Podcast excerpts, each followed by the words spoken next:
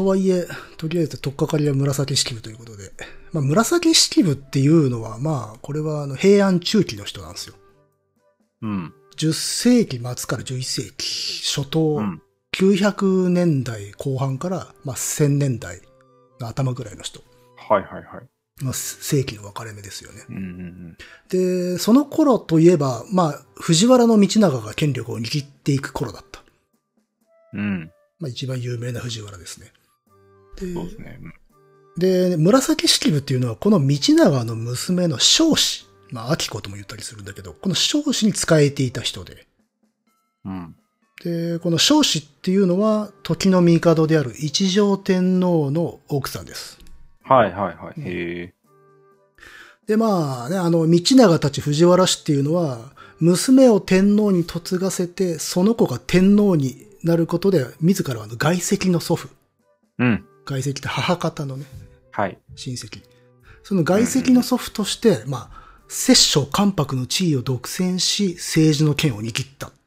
うん。というのは、まあ、これ教科書で習いますよね。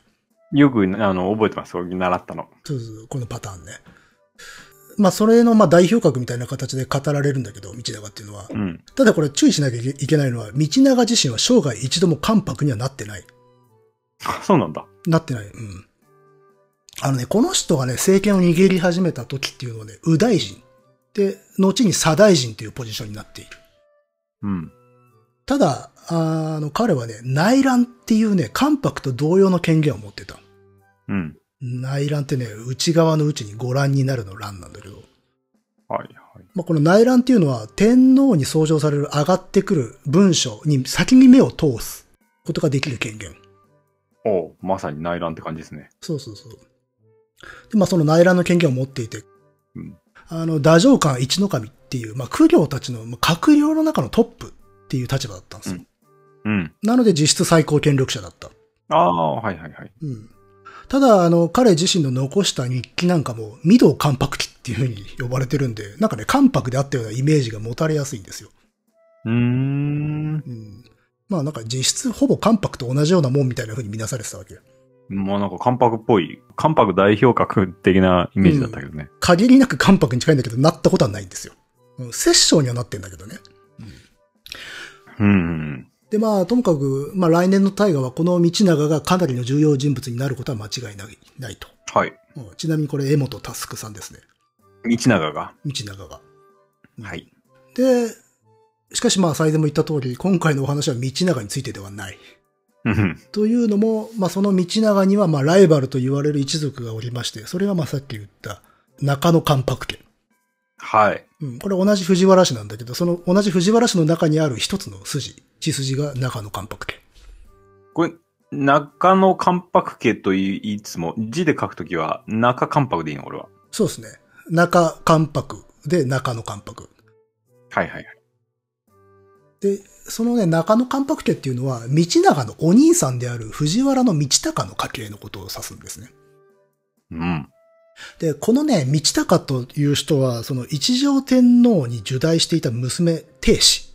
うん。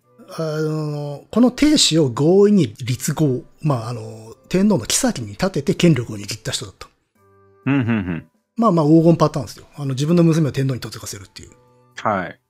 で、それで権力を握っていた人で、この人がいた時点で弟の道長っていうのはトップに立てる見込みは薄かったの。うん。で、本人もこの時点では自分があの地位にまで行けるとは思ってなかったんじゃないかなと思われる。うん、うん、そして、この道隆の子っていうのが、あーあの、藤原のコレチカと高家っていう人で。だかうん。うん、うん、らつまり、定子の兄弟になる。うん。はい、はい、はい。うんなので、これね、道長からすると甥っ子に当たるわけですよ。そういうことですね。うん。兄貴の息子たちっていうことうん。で。で、この兄弟っていうのが、その親父の権勢によって若くして異常な出世をしていくわけですよ。うん。なので、このコレチカ高家兄弟が道長のライバルとみなされたわけ。うん、うん、うん。うんおいっ子たちが。甥っ子たちが。うん。えっ、と、8個ぐらい離れてるのか、これ。あ、でもそんなもんなんですね。うん。で、ちなみにこの中野関白家の亭主に仕えたのが枕草子の清少納言です。ああ、はい、はい、はい。うん。うーん。 まあだからあの、よくね、あの、清少納言と紫式部がライバルだとか言われてたのは、こういう、あの、関係性だったから。うーん、なるほどね。同じような立場ではあるわけですね。そうそうそう、同じような立場だけれども、そのライバル系に使え、それぞれ使えてたのでっていう。うーん、はいはいはいはい。ただ前回話した通り、おそらく本人たちは会ったことはないのではないかと。うん。で、まあ、そんなね、中野関白家なんだが、このね、中野関白家の祖である道隆っていう人はね、あの、政権を掌握するんだけれども、割とすぐ死んじゃうんですわ。うん。これはあの、長徳元年4月。えーだから995年、西暦だと。うん。だからね、この人は政権に切って5年くらいで死んじゃうんです。おお。で、その後はね、弟の道兼っていう人が関白になるんだけれど、これだから、道長との間にいる兄弟ね。うん。この人は関白になるんだけど、この人は就任後数日で死んじゃう。おお。だから7日関白とかって言われたりするんだけど。え、別に殺されたわけじゃないのあ、普通に病死してます。あ、そうなんだ。うん。あのー今回のお話でもね、痛感すると思うんだけど、すぐ死ぬ、平安時代の人は。え、あ、それは殺されるとかじゃなく。あ、や、やっぱしね、若死にが多いんですよ。うん。うん、やっぱりね、長生きできない時代なんですね。そうなんだね。やっぱそうなんだね。うん。そりゃそうだな。で、まあ、こうなれば、その、コレチカ高家兄弟としては、当然自分たちが後釜につきたいところですわな。うん。うん。でね、事実、あのーお兄さんのコレチカは、お父さんの道隆が病床にある間に、代理の内乱になっている。うん、うん、うん、さっき触れた、あの、天皇に上がってくる文章を見ることができるっていう。うん。うん。お父さんが病気だったんで代わりに内乱をやっているんだけれども、本人としてはあわよくばと思っていた。このまま永続的に内乱で居続けたいと思ったんだけれども、これ残念ながらダメ。うんあくまでピンチヒッターですってことで。うん。うん、でちなみに、コレチカこの時22歳くらいなんだけれども、若。すでに内大臣だった。おお。内大臣って上からね、大乗大臣、左大臣、右大臣、内大臣、うん。大納言、中納言。あ、あ、その人は大納言中納言ね。うん。そうで、弟の高家はこの年に、あの、17歳でゴン中納言になっている。 ほほう。うん。なので、高校生、大学生くらいの兄弟が政府の閣僚レベルにいたってこと。うん、任せらんねえな。 うん。あまた SNS で延長しそうな感じだね。あまあ、炎上しそうな奴らですよ、実 際。まあもちろんこれ現代とは比較にはならないんだけれども、ただこの時代でもものすごいスピードで昇進してたの、確か。だかうん。らそれだけ親父の力がすごかった。う。うんん。まあだからまさにこのお兄ちゃんのコレチカっていうのはときめいていた。うん。で、この人っていうのは、もう教養が深くて、文学の才能にも恵まれた人で、で、美男子であったとも言われてるんですね。重要だね。これ、や役誰演じんだろこれはどう、どうですかね。なんか、だからちょっとい嫌なイケメン っていうのかな。嫌味なイケメ ンう。いや、見ないけん。はどうなんだろうな。でもあの、枕草子とかだと明るくてイケてる貴公子として描かれてるんですよ。うん。うん、まあ身内だからね。ただ、これ同時代の人々の日記。うん。ことにね、今回大いに参考にしている藤原の実助の小遊記によると、なかなか問題のある人だった。うーん。まあ、そもそも、親父の道隆のご利用しで激しく七光っていた上、うん。本人自体も空気を読まない、あの、俺が俺がっていう人だったらしい。うん。うん。うんうん。なので人望は薄かった。あ、そうなんだね。うん、ただ、あの、枕草子っていうのは基本的にその亭主と実家の中野関白家との楽しい日々が描かれているんで、うん。あの、コレチカたちのね、ポジティブな面だけが強く出てる。うん。で、この中野関白家の不名誉な部分であるとか、霊落していくところっていうのは、枕草子には書かれてないんですよ。うん。ほとんど。だからちょっとギャップがあると、イメージに。うん。でもまあそんなね、あの、コレチカの願いとは裏腹に、長徳元年995年の5月、あの、おじさんの道長が内乱に任ぜられてしまう。はい。うん、つまりトップになってしまった。うん。なるほどね。これは誰がこうし決めんのな基本的にまあ、あの、天皇ですけどね。天皇っすか。まあただ、いろいろなパワーバランスの結果。うん。まあ後でちょっと触れるかなと思うんですけど。うん。あの、まあ、まさに、あの、お父さん、父道隆がこれほどまでに引き上げたのになんでコレチカたちに政権が転がり込まなかったかっていうと、うん。まあ、まず人望がなかったっていうこともあるんだろうけれども、うん。あの、時の天皇である一条天皇のお母さんうんこの人が、あの、道長のお姉さんでもあるのね。はで、藤原の戦士っていう人なんだけど、この人の意向が働いたと言われておりますね。あ。うーん。あの、このお姉さん、政権がコレチカたちの元に行くのを良しとはしなかった。うん。天皇の母となると、国母って言ってね、あの、大きな発言力持ってた。国の母って書くんだけど。だこの人の意向が強かったので、あの、道長のもとに政権が転がり込んだ部分が大きいのだろうとされておりますね。うん。うん。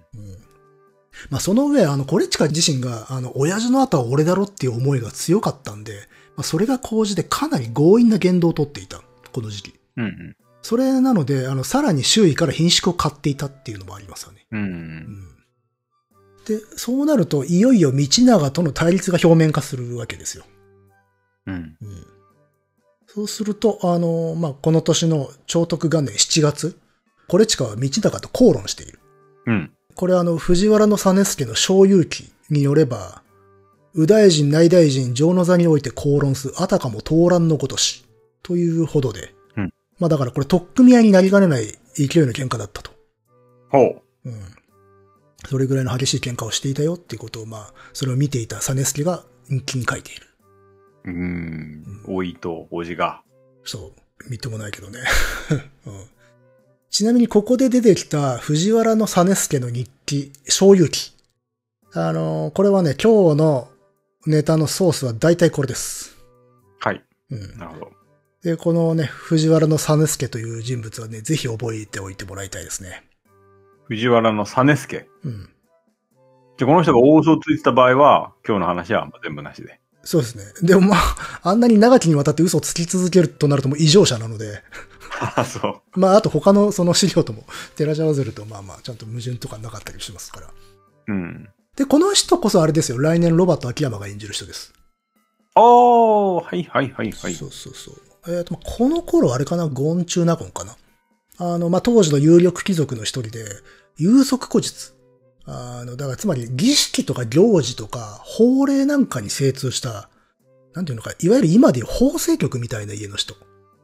うーん。あの、法律作りますよとかだと、あの、これまでじゃあ似たような前例はあるのかとかを照合したりとあか、なんか儀式をやるときに、あの、どういう風段取りとか作法でやるんだろうっていうことをこう、過去に参照するようなことに長けた人。なるほど。あの、平安時代っていうのはもう、政治や儀式を行うときっていうのはもう前例をものすごい重視するんで、こういう人が必要になってくるわけですよ。昔からそうなんですね。もう特に強かった、この頃は。うんそのメンタリティが今もなんかあるような気がするね。ああ、まあまあ残ってると思いますよ。うんそしてはあね、このサネスケっていう人は、まあ、大変な恍骨感で、気難しく、毒舌で、で、日記もしょっちゅう怒ってる。う。うんん。また、道長ともコレチカとも距離を置いてて、割とニュートラルな立場から政局を見ていた。うん。でね、これ、後に右大臣まで上りまして、うん。あの、賢人ウフっていうあだ名で呼ばれた人だった。賢い右大臣さんっていう。ウフって右大臣っていうあーウフねね。はいはいうんまあ、そんなあだ名がつくほど賢いと思われていた人で。まあ、だから東大一級の知識人だった。うん。うん。うん。うん。まあ、だから今回いわば一番の語り部なんで、これもぜひね、名前を留め置いてくれるとありがたい。サネスケさんね。そうそう。あの、ぜひね、あの、ロバート秋山の顔で再生してもらえればと思います。もうそん、うん、ちょやばいな。東大、 東大切手の知識人ですからねう。んうん知識人でニュートラルな立場で毒舌、気難しい。ああ。まあまあ、ってな感じで、まあこのね、このサネスケもまあけしからんなと思いつつ目撃していたこの二人の喧嘩ですよ。道長とコレチカの。 はい。まあ、この喧嘩ね、まあ取っ組み合いでも何でもまあその場で収まるならよかった。うん。ところが、これが場外乱乱闘に発展する。うん。あの、場外乱闘っていうかね、プチ合戦になってしまう。お、いいですね。うん。というのも3日後の7月27日、京都の七条王子において合戦が起きたっていう。お、いいいいですね。本格的に。えーとね、これね、七条王子で、あの、コレチカの弟の高家の従者、あの、配下ね。従者がなぜか急戦のものを引き連れて歩いていた。はいはいはい。急戦っていうのはこれ弓矢とも読むんだけど、うん要は弓で武装した者たちを引き連れて歩いていたと。うん。そこへ道長の従者たちがこれを取り締まろうとしたと。うんうん。そこで暴発。あ衝突が起きた。はいはい。うんうん。で、最前出てきた実助は、その所有記の中において、えー高家牧獣七条王子において合戦のことと書いている。うん。あの、喧嘩とか討論とかではなく、合戦って書いてる。うん。な、何人規模なんだろう、合戦って。これ人数はわかんないですね。でもまあ数十人とかじゃないですかね。う。うんん。なので乱闘っていうレベルを超えて、まあその持っていた弓を用いての武力行使が起こったんだろうと。うん。で、結果二人が矢でいられている。うん。うん。で、まあでもここではね、死者は出なかったんですね、幸い。ああ、よかった。うん。ただ、ここでは出なかったんだが、翌月の8月2日には殺人事件に発展する。はあ、やっちゃったな。あの、道長の随身、あの、ボディーガード的なものが殺害されておりまして、うん。経緯ははっきりせんのだけれども、まあ、七条での衝突が尾を引いたんでしょうね。うん。なので、どうもこの高家の配下の者たちがやべえぞっていうことになってくるわけですよ。うん。うん。でね、そもそもこの高家がもうパンチ効いた人だった。うん。で、あだ名は世の中のサガナ者。この、魚ものサガナ者っていうのはね、乱暴でめちゃくちゃなやつっていうような意味。ほう。漢字で書くとね、差がなし者って書くのかな。差がってあの、佐賀なし。うんうん。男の差がの差が。うん。まあだからめちゃくちゃなやつだと。ゴーダタケシみたいなやつか。もっと怖いかもしれないですよ。ああ、そゴーダは殺さないからね。う。うん。まあそんなような人で、まあ非常に気性が強く、まあ恐れ知らずで強直な人だったそうな。うん。で、この人ね、あの枕の創始にもちょいちょい出てくる弟なんですよ。う。うんん。あの、有名なのだと、中納言参りたまいてっていう章がね、よく知られていて、ただそこではね、基本的には陽気でノリのいいあんちゃんって感じなんですよ。うん。ただ反面暴れん坊だったらしいんですね。うん。うん。それどころかね、あの、七条王子の合戦でもわかるように、身の回りに武装集団を抱えていたと。半グレのパリピみたいな感じだね。あの、超金持ちの半グレです。うん。ボンボンの半グレみたいな。半グ レ、ボンボンどころか、普通にあれですよ。閣僚クラスですよね。はい。うん。まあ、しかもこの時17、8ですから、だかおお。ら超絶のボンボンにしてドヤンキーってことだから竹丸ってことになるんですかね。竹丸だな。うん。怖っ。しかし、この高家こそ今回のお話の主人公なわけですよ。うん。うん。ちなみにこのね、藤原の高家とお兄さんのコレチカっていうのは、まあ、清少納言の枕草子はもちろんのこと、まあ、大鏡とか映画物語といったね、こう、歴史物語とか古典にもね、語られる人なんですよ。うん。なので文学上では多くの逸話が知られている。うん。うん。しかし、今回は身近で彼らを見ていた実助の所有記をベースにしてるんで、そこら辺の話は割と省くかもしれないです。うん。うん。なので、よく知られた逸話はむしろ出てこない可能性が大。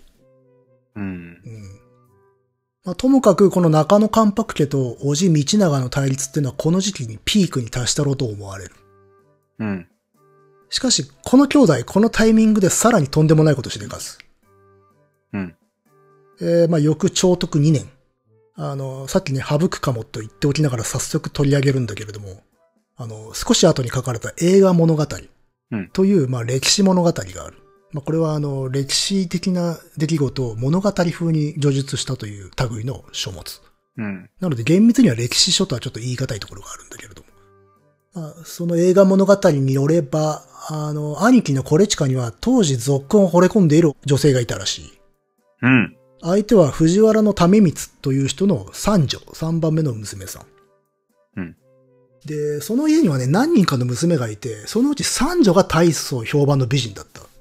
うん。で、四女、五女はそうでもなかったと。うん。 私の意見じゃないですいよち。いちいちこう、うんう、ん。言うんだ ね。美人っていう書かれた時点で他は察することができるけどね。あ、いや、でもね、そこが実はね、割と重要な要素なんですよ。あ、そうなのそうそうそう。まあ、ということで、このコレチカはその三女目当てに為光邸に通ってたんだけれども、そこである人物と遭遇したか、あるいはその人物が出入りしていることを聞きつけるかしたらしい。ほその人物というのが火山法王。えー、この人は第65代天皇です。う。おお。えっ、と、まあ、即位2年で出家退位しちゃった人なんで、まあ、この時すでに法王だった。うん。あの、天皇辞めると上皇になるんだけど、出家してると法皇という呼び方になります。何歳ぐらいにその時まだ30ぐらいだったかな。若いですよ。うんう。うんん。あの、この時代の天皇、マジで20代とか30代で平気で退位しますから。う。うんん。まあ、その賢きお方がこともあろうに自分の惚れた女の家に出入りしていたと。うん。でね、このあたりは映画物語などの解釈なんで、事実なのかわからんのだけれども、コレチカは、ほう、インは俺の女の元に通っているんだ、と思い込んだと。うん。が、実は、火山院は三女ではなく、その妹の四女に入れ込んでいたらしい。大して綺麗じゃないやつに。そうそうそうそう。うん。まあだからこれ、つまりコレチカの勘違いだったと。はいはいはい。なぜなら、美人なのは三女で、四女はそうでもないからってことで。早とちりも程があるね。だし、あの、全方位にわたって失礼だよな、って いう。まあまあ通まあってるっていうことだけでもう三女と決め込んだんだ。そうそうそう、あの縁来た。あ、もう三女しかねえべっていう。まあまあ、めでてえな。嫉妬深かったんでしょうね。うまあ、んそこで、そのコレチカは、サガナモノの弟の高家に相談するわけですよ。うん。どうしてくれようかって。そしたら、弟は、お兄ちゃんやったろうぜっていう感じだったのか、彼ら兄弟はその長徳2年の1月、為光邸でとんでもない暴挙に出る。ほうん。あの、その為光邸から帰ろうとしていた火山院に対して、弓矢を撃ちます。う。おほうに対して。そう。まあ、自分たちではないんだけどね、おそらく従者にいさせたんだけど、うん。あの、それがこともあろうに、火山院の衣の袖を貫いたという、うん。殺人未遂ですよ。この時点でもうん。う。うん。え、殺人の意図はあったの意思。あそれはね、し文献によって解釈が分かれてる。うん。でも、、大筋ではマジで当てるつもりはなかったとされている。ああ。脅しのつもりだったと。うん。たただ、それ以前に元天皇ですよ。うん。いや、論外だろうって思うんだけど。そしてさらに、従者同士による盗乱が発生したと。うん。その、要は火山院型の従者たちもいますから、その人たちが、おい、なんだこれはってなって多分、盗乱になってしまったと。まあ、それはそうだろうね。うん。まあ、集団乱闘ね。で、うんそこで、法王型の同士が二人殺害されて、うん。で、高家型の従者がその首を持ち帰ったと。あ、マジか。なまるで戦まがいのね、事態に至ったと。うんうん。あの、ちなみにこの首を取られちゃった同士っていうのは、あの、漢字で書くと子供っていう意味の同士なんだけれども、うん。これは必ずしも本当の子供ではない。ああ、よまだよかったです。うん。そう、後味悪すぎるよね、それね。 うん。まあ、というのはね、当時はね、同僚って言って、あえてまともな成人の格好をしない人々というのがいて、うん。まあ、あの、特殊な階層だったりするんだけれども、そういった人たちも同時と呼ばれていた。大人でも。うん。で、まあ、そういう人たちがおそらく双方にいたんだよね。うん。だから、あのー火山院型にいた同時というのもおそらく高家型と大差ない荒くれ者たちだったんではないかと思われる。う。うんん。まあ、いずれにせよ、まあ進化の苦行が元帝を襲撃し立て祭り、その配下の首を取ったというとんでもない事件だったわけですよ。うん。うん。まあね、これね、兄弟を擁護するわけではないんだけれども、この討乱相手の火山院という人も、まあ、いろいろな意味で悪の強い天皇だった。うん。あ、そうなんだ。うん。一般的には非常な色好み、かつ気候が多い帝とされている。うん。あの、まあ、即位後速攻で出家したのも、愛する妻に先立たれたからっていうような話がよく知られているんだけれども、まうん。あこれはね、実際の政治的にはその、道長とか、道高、あの、親父さんである藤原の兼家っていう、まあ、時の権力者がいて、その兼家たちにはめられて出家したという流れだったりとかするんだけれども、うん。まあ、ただそういうなんか、要は、あの、女性の逸話が多い天皇であったと。うん。うん。ちなみに、あの、歴史物語の大鏡という文献では、火山院とね、高家の関係みたいなものが描かれている章があって、うん。あの、暴走族の喧嘩みたいなことをしてるっていう話がありますね。おお、うん、威嚇すんの。これね、殴り合う貴族たちっていう本にも載ってる話なんですよ。うん。当時って、あの、偉い人、貴人の屋敷の前、門前を、うんあの、牛車とか馬に乗ったまま通り過ぎてはいけないというなんかこうマナーがあったらしいんですよ。うん。うん。で、それを守らずに、そのまま牛車のまま通ると、石投げられたらしいんですよね。その屋敷から。あ、はいはいはい。う。うんん、雨あらると石が降ってくるみたいなうん。状況で。で、特にその火山院の屋敷が激しかったらしいんですよ。タワーディフェンスが。うん。で、本人もなんか自負っていうか自信があったみたいで、高い絵に挑発してるんですよね。うんまあ、お前でもうちの前は通れないと思うよ。みたいなこと言う。うん。そうすると高家も、まあ、なかなか気が強いから、あじゃあ通ってみせますわ。つって、うん。あの、技師をめちゃめちゃ補強して通行しようとするんだけれども、まあ、火山院型の備えの物々しさにビビって撤退してる。おー、へー。まあ、だから、あの、こここの通りは通さねえぞっていう話ですから、暴走族の。なるほどね。弓とかじゃない。石投げるんだね。うん。ああの、日本の中世とかは、あの、印字打ちっつってね、石投げるっていうのは非常に多いんですよ。う。うんんまあ、この時代は中世ではないけどね。うん。うん。あの、昭和までやってましたから、石合戦っていうのは。へー。うん、まあまあ、あの、伝統なんですね。なので、何かとすぐ石投げるんですよ。日本人は。上から下まで。うん。うん。まあ、というようなエピソードもあり、だからまあ、高家ともまあ、何がしかの因縁はあったと。うん。うん。まあ、それはさておきね。まあ、かなりこう、癖のお強い方ではあるのだが、まあ、それでもね、弓を射て盗乱に及ぶというのは大変不敬な事件であると。ううん。だからこれがいわゆる超徳の変という政治問題になっていくわけだけれども、ちょっと注意しなきゃならないのは、これどこまで事実なのかということなんですよね。はい。うん。というのも、今話した色恋沙汰がこじれた結果っていうのは、これね、映画物語などに書かれたお話。うん。これね、同時代の、というかほぼ関係者の一人である実ネの小遊記には女性問題の記述ってないんですよ。うんうんうん。うん。というかね、その他の同時代の古記録とか一時資料にもないんじゃないかな。うん。うん。ちなみにこれ、小遊記の、これはだから、いつ文になるのかな。野略章という、まあ、文献があって、それの記述によれば、まあ、曰く、右風の消息によれば、火山法王とコレチカ高家がたまたま為光邸で会い、盗乱が起きたと。そして、同時が二人殺害され、首を持ち去られたという、っていう記述がある。うん。でね、これしかないです。あの、事件のあ、そうなんだ。ことに関しては。色恋沙汰は、あれか。ないんですよ。ストーリー作りかな。えー、と、ちょっとわかんないですね。あの、ま、ちなみにここでは弓でいたっていうディテールはないんだけど、事後に、あの、いたというのが出てくる。うん。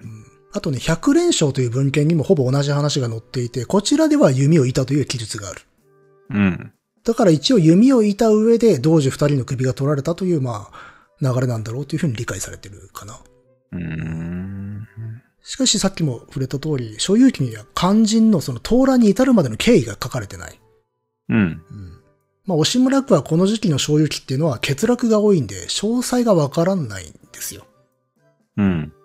だからね、あの、本人たちがっていうより、これ従者同士が衝突してしまった事件だろうと見る説もある。うん。だから主人同士の喧嘩ではなかったのが、尾ひれがついてこんな話になってしまったんじゃないかと。そんな、なんか、従者同士が勝手になんか喧嘩していいのあ、でも、割とそれは多いですね。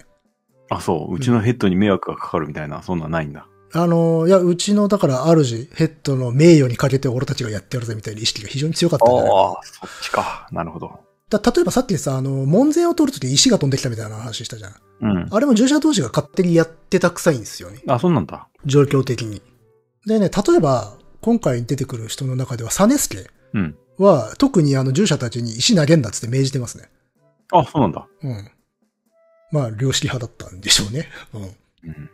代わりになんかこう、ピアノ線を弾いとけみたいな。 うん。さらに極悪なやつ。首が飛ぶやつでしょ。まあ、だからそんな感じで、かなり物騒な奴らを、あの、それぞれ、貴族たちは抱えてたってことよね。うん。で、そいつらが問題を起こしても、まあまあ、しょうがないみたいな部分もあったんでしょうね。うん、うん、うん。うん。それがこういう事件、尾ひれがついてしまったんではないかという説があると。うん、うん。ちなみに、小遊記の中で実ネスケは、ウフの消息によればこういう事件があったって書き方をしている。うん。これ、ウフさんが手紙で知らせてくれたことによればっていう意味なんだけれども、このウフっていうのはさっき触れたかもしれんが、右大臣のことです。うん。うん。つまりこれね、道長のこと。はあ、ほうほうほう。だから、実ネスケは道長からのレターで知らされたっていうことなんですね。この事件を種助は道長からのレターで知らされた。知らされたはいと。うん道長がどこから聞いたかは知らん。うんはいはい。うん。で、これね、女性問題説が正しいとするならなんだけど、あの、被害者の火山院自身はこのことをあまり公にしたがらなかったらしいんですよね。うん。曲がりなりにも出家の身の上である法王が愛人宅に通っていたと。うん。その上、嫉妬でイカれた進化に襲撃されたなんていう話は、まあ、言いたかないわなっていう。まあそうですね。うん。まあ、ただ、そういう話でなかったとしても、まあ、進化がお上に弓を引き死者まで出たっていうのは、ちょっと経験に公表しづらいことではある。うん。うん、一応世間にちょっと動揺を与えますから。うん。まあそこを、このウフこと右大臣道長がこの事件を明るみにすることで、あの、コレチカ高家兄弟を失脚に追い込もうとしたという見方もある。うん。うん。ちなみに日記を書いている実助自身はこの時は、あの、ケビー氏別当だったんで、これいわゆる、うーなんていうの、警視総監みたいな立場。うん。うん。なので、まあ事件を捜査する警察の責任者ということになり、うん。まあだから道長が警視総監に垂れ込んだみたいな感じ。うーん。ただ、あの、これね、ことを穏便に済ますにしても、サネスケにまず知らせるっていうのはそんなにおかしなこととは思えないですけどね。うん。うんむしろ知らせて、ちょっと、あの、なあなあにしましょうみたいな相談だってあり得るわけで。うん。うん。だから、ちょっとわかんないなと思うし、あとはその、サネスケたちに積極的に事件の捜査を命じてるのは、あの、一条天皇なんですよ。うん。で、そこに道長はあまり関与していないとも指摘されているので、道長のイニシアチブっていうのはよくわかんないですね。うん。積極的にその、コレチカたちをはめようとしてたのかどうかっていうのはよくわからない。うん。ただ、まあ道長としては美味しい展開でしたろうね、と。はい。うん。まあともかくここでケビー氏が動きまして、コレチカの配下とか関係者たちの家宅捜索が行われた。うん。すると、関係者宅の中に、強者や性病が潜んでいることが発覚した。これつわものっていうのは強いやつですか兵士と兵って書くんだけどね。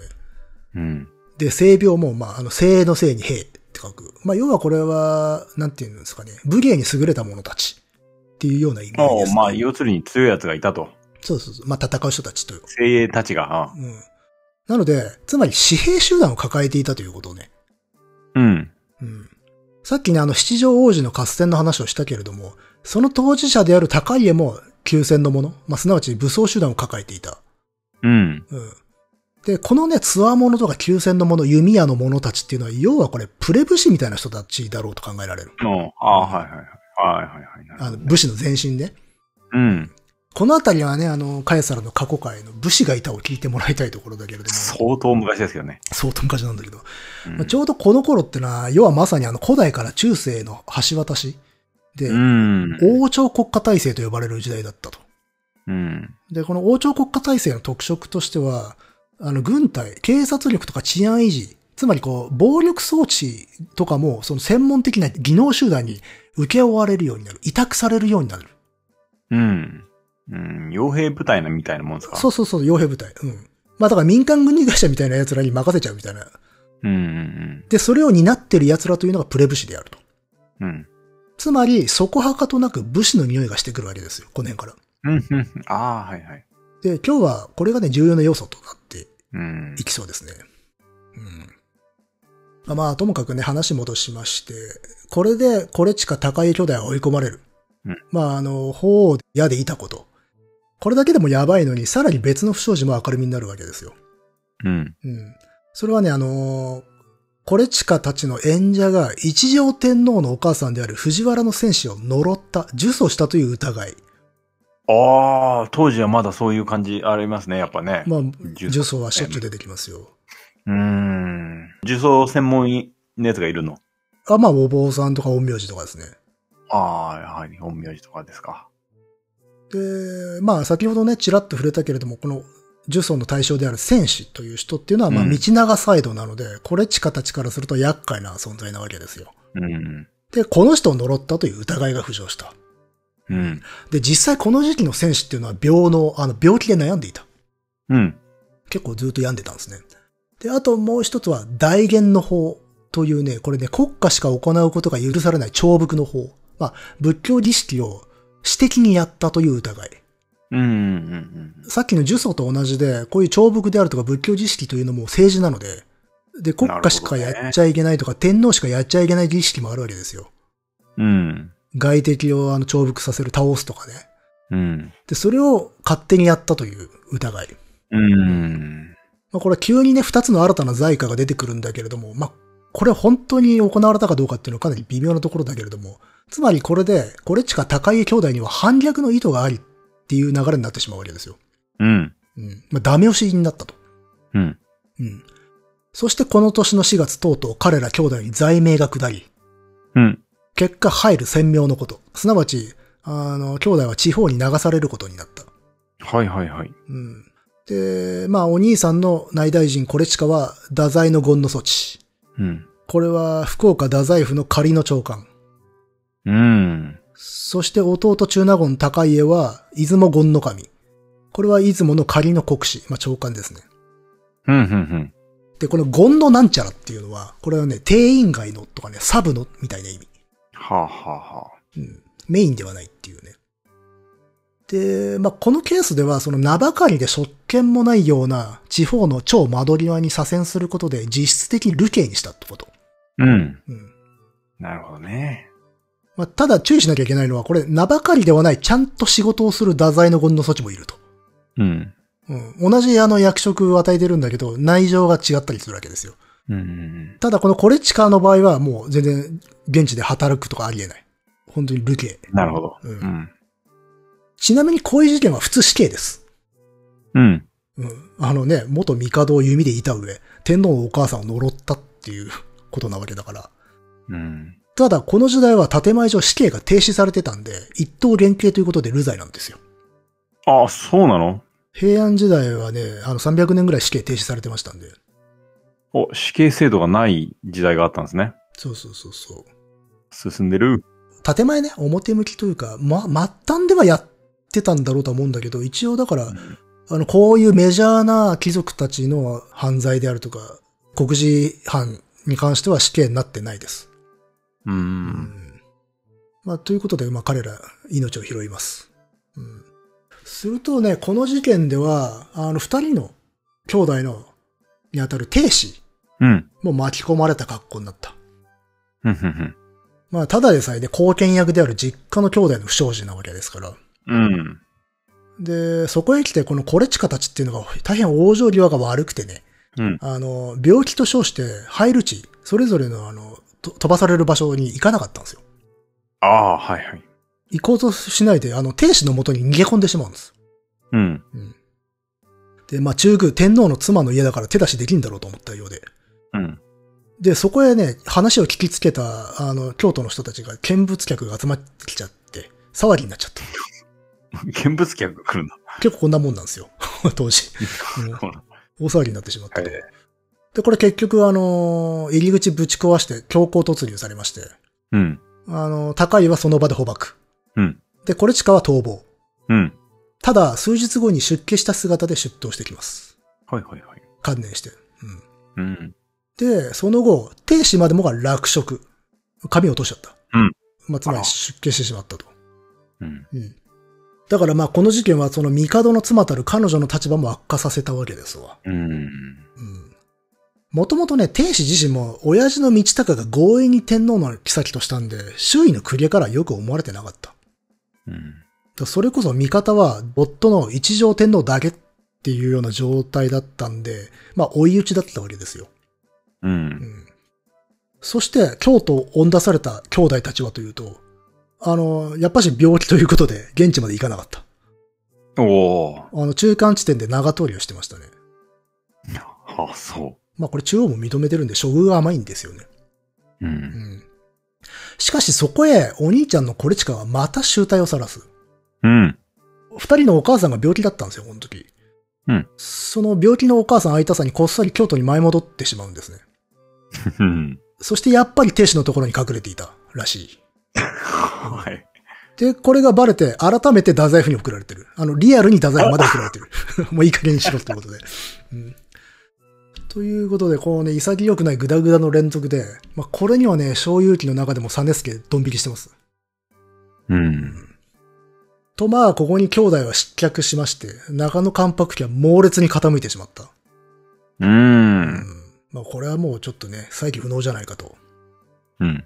しかし一点これ興味深いことがあって、まあ、兄貴のコレチカはこれまで話した通り、どうもあかん人だった。うん。故に大変人望薄かったと思われるのだが、弟高にはそうでもなかったようなんですよね。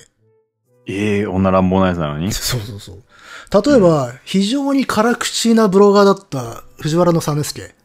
うん。彼はその小遊記の中で、あの、コレチカの方はかなりディスってるんですよ。うん。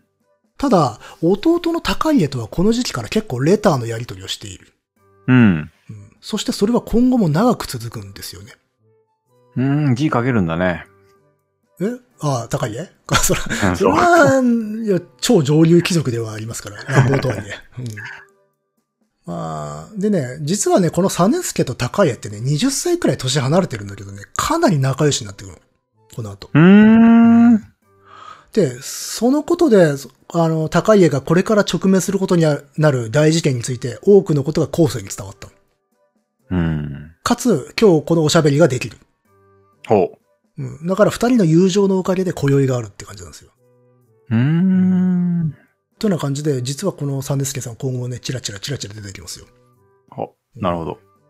ああ、それはさておきね、そんな感じで、あの、中野関白家は終わったかに見えた。うん。うん。終わりそうですね。終わりそうですよね。で、この兄弟たちの失脚で、中宮の亭主はさらに孤立していた。うん。うん。しかし、その後、長徳2年、997年の12月、亭主は女の子を産みます。はい。だから、これ、立場は悪かったんだけれど、一条からは変わらず愛されていたようなんですな。うん、うん、うん、うん、なので、今後も亭主が男の子、すなわち王子を産む可能性というのは大いにあった。うん。うん。うん。ということで、事件後1年過ぎたあたりで、一族にとっていい風が吹き始めていたと。うん、うん、事実、失脚した兄弟は、なんと翌年、長徳3年4月、許されます。うん。おー。 1年ぐらいですよ。飛ばされて。み短いですね。短い。というのもね、これ、あの、彼らが呪ったとされる一条天皇の母、選手の病気がなかなか良くならなかったから、だと。うん、うん、あの、昔はね、偉い人の病気平癒のために世の罪人たちに恩赦を出すっていうことがあったわけですよ。うん。うん。ということなので、彼らもその対象となったと。うーん。しかし、無論かつての地位を復活できたわけではない。うん。うん、かなり降格された上でのリスタート。うんうんちなみにこの時、コレチカは25歳。高家は20歳、20歳。うん。まあ、全然これからって年齢ですけどね。うんまあ、そうですね。うんまあ、それどころかね、再び逆転の希望も見えてくる。うん。それはね、長宝元年、999年11月の7日に、亭主がついに男の子を出産したから。はい、はい、はい。これが第一王子、厚安親王。うん。ちなみに、亭主さん出家していませんでしたっけということで、周囲から貧縮買ってます。うん。まあ、そうだよね。俺もなんでだろうなと思った。そうそう。まあだから、一条はもう、どういう状況になろうとも、まあ亭主のことをまあ大事にはしてたってことかな。うんうん。まあ、ともかく、この厚安親王がもしも天皇に即位すれば、これ近高家兄弟は天皇の外籍として力を持つことができるわけですよ。うん。うん。しかし、当然そんなことは道長が許さない。うん。タスクが。うん。うん。道長も同じ頃、娘の少子を受代させていたんですね。うん、うん、うん。出てきましたね。うん。少子。これが紫式部の主ですね。うん。これ誰が役になろえっ、と、少子誰だっけ決まってたかわかんないけど。うん。まあまあ、それはさておき。うん。この頃、道長もね、かなり焦っていたらしい。う。うん。というのも、道長の子供たちというのがまだ幼くて、うん。あのね、少子もね、この受代した時点で12歳だった。ええうん。うん。で、歴史上の人物でそれくらいで出産した例っていうのはあるにはあるんだけど、まあ、かなり厳しいでしょうと。う。うんん。で確かね、これね、天皇に嫁いだ人のこの時期の、あの、平均初産っうん。ていうのを調べた人がいて、うん。ちょっと遅めなんだよね、ここの時代にしては。うん。うん。なのでちょっと12、3ではちょっと望めないっていううん感覚だっただろうということで。で、そこへ来て亭主が第一王子を生んでしまった。はい、はいだ。から、道長からするとかなりピンチだったわけですよ。うん。うん。そこで道長は荒技に出る。うん。あの、翌年の正月には、あの、少子を立合するっていうことを一条天皇に認めさせてしまうんですね。立合。立合、立候とかね、流合とも呼んだりするんだけど、うんまあ聞き慣れないかもしれないが、妃を立てると書く。うん。まあ、要は天皇の正式の妻とするっていうこと。うん。もちろんあの天皇にはね、女房とかね、あの、そばに仕える女性っていうのは何人もいるんだけれども、その中から正式の妃が一人立てられ、皇后となるわけ。うん。うん。で、この時点で一条天皇の制裁ってのは定子なんだけれども、彼女は皇后ではなく中宮と呼ばれていた。中宮って書くんだけど。うん。ここへ来て、道長は少子も制裁にすべく、定子を皇后にスライドさせ、少子を中宮にしてしまったんですね。ああ、え、それ、そんな権力あんのそんなことする。あまあ天皇に認めさせるわけですよ、それを。ああ、そうか。で、これを一定二項って言いまして、一つの帝に二人の妃って書くんだけど、これつまりだからせ制裁が二人いるという異常事態。はい。これだから天使からするととんでもないことをされたように思えるかもしれない。うん。が、もともと天使が中宮となった時にその原因が作られてしまったんですね。あの、そもそも中宮っていうのは皇后の通称だったんですよ。うん。別名だったんですね。あの、はいもともと皇后が住んでるとこを中宮って言う言ってたんで、うん。それを定子の親父が、皇后とほぼ同じだけれども、建前上違う地位として、これを分離してしまったんですよ。うん。で、その分離した中宮に、あの、娘を当てたわけですよ。うん。で、その定子を中宮にしてしまった。これなんでこんなことしたのかというと、天皇の妃っていうのは基本3代まで想定されてるんですね。うん。あの、現役天皇の妃である皇后ね。まあ、これ普通じゃないうん。そして先代の天皇の妃。うん。あるいは天皇のお母さんにあたる人を皇太后と呼ぶ。はいはいはい。うん。で、さらに先々代の、あの、天皇の妃。うんもしくは天皇の祖母、おばあさんを太皇太后って言うんですよ。うん。うん。なるほどね。ところがこの時期、この3ポジションみんな存命だったんですね。うん。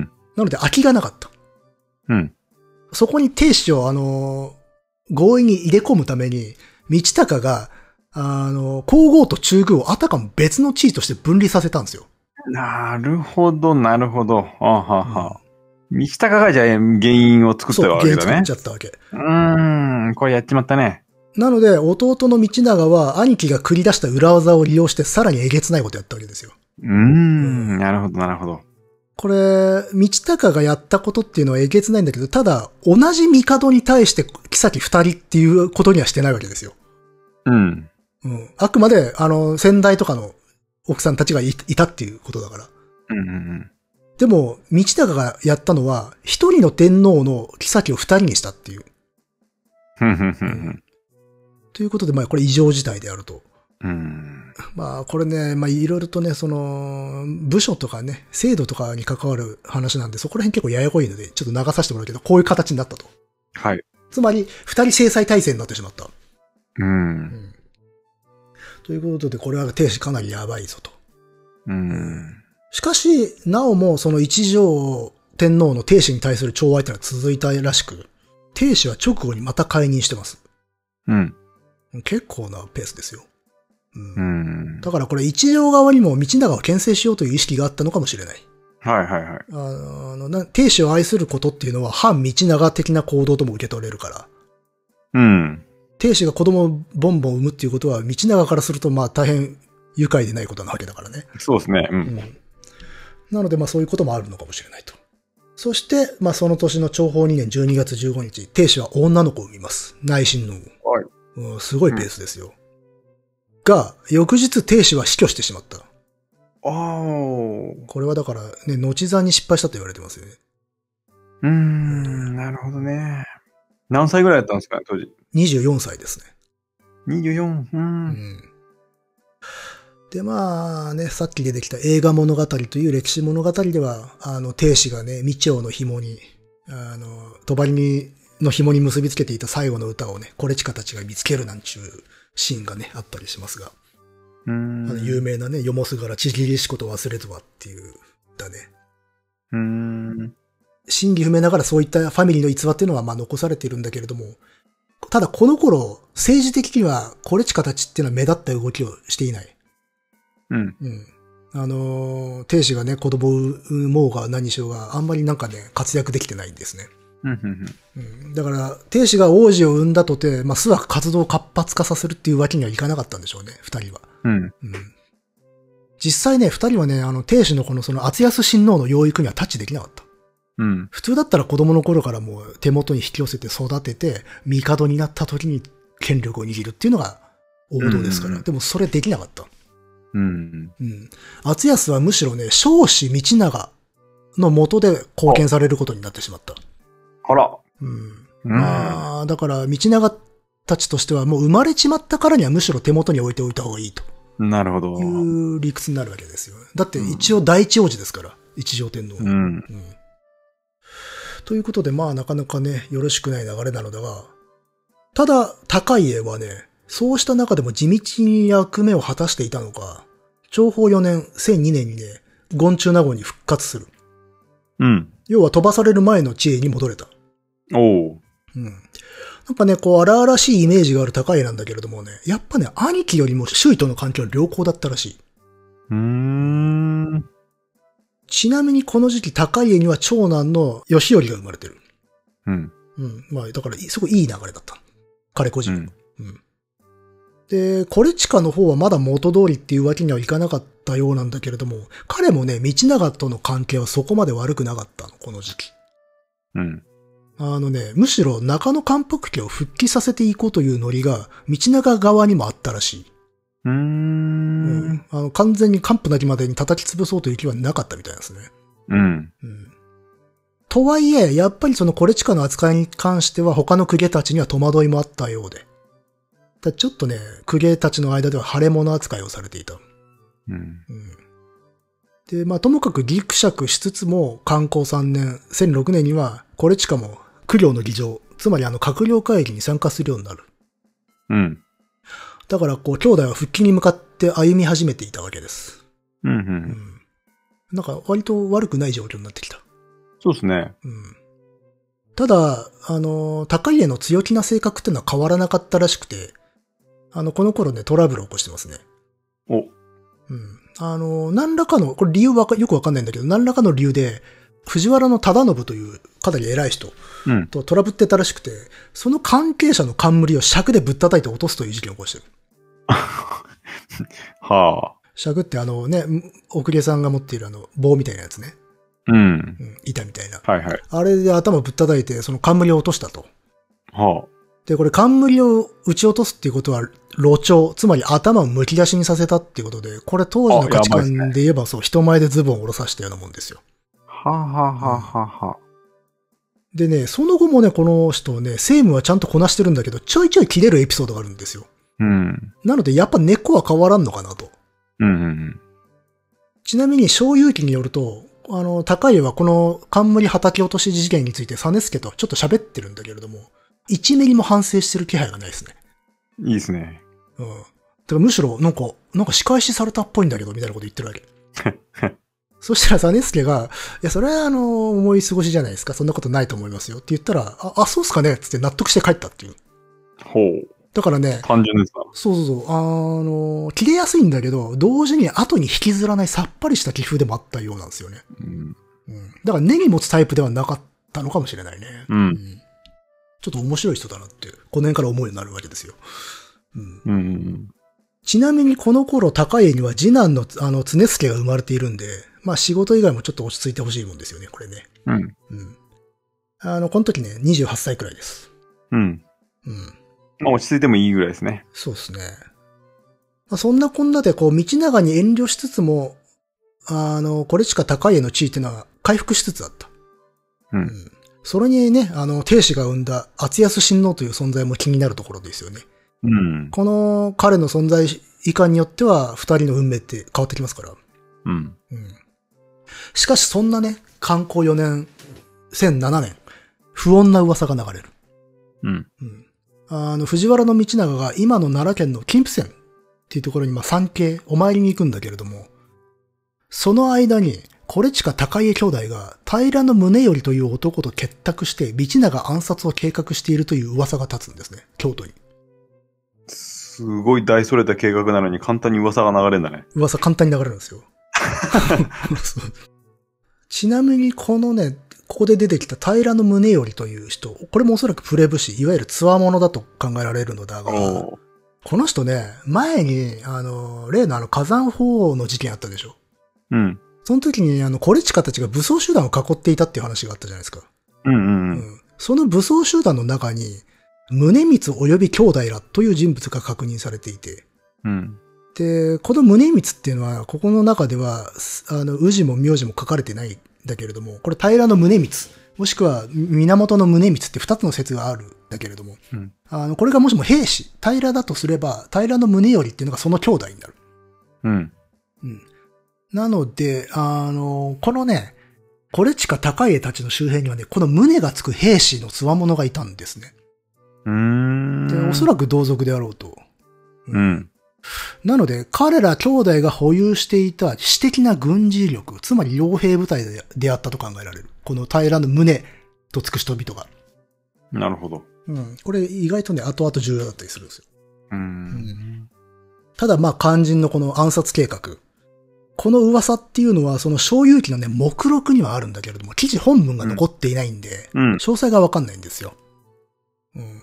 だから、スタネスケがそういう話を聞いたっていうふうに記してはいるんだけれども、本当にあったのかはどうかわからない。う。うんん。で、結局、実行もされてないんですね、これ。あ、そうなんだ。へー道長は無事に帰ってきている。うん。ただ、計画が実在したかどうかわからないが、そういう噂が流れるということは、まあ、すなわち公家たちの間に、コレチカたちが火種になりかねないっていう懸念が充満していたからでしょうね。うん。うん。まあ、それでも、こう、兄弟にとって決定的な破局っていうのは避けられたと見え、うん。年が明けるとね、コレチカはね、不幸を与えられる。つまり、お給料を増やされてます。お、おはいはいはい。うん。別になんか処分されたりとかはないっていう。うん。うんで、まあ、観光5年の2月、まあ、現代の暦だと1008年の3月ですね。あの兄弟にとっては因縁浅からぬ火山法王、この人がね、崩御します。お亡くなりになったか。お亡くなりになったと。で、うんこの葬儀には高家が参加している。うん。おううん。まあ、あのような事件を起こした相手ながら、高家はね、この火山法王ともね、お付き合いがずっとあったんですね。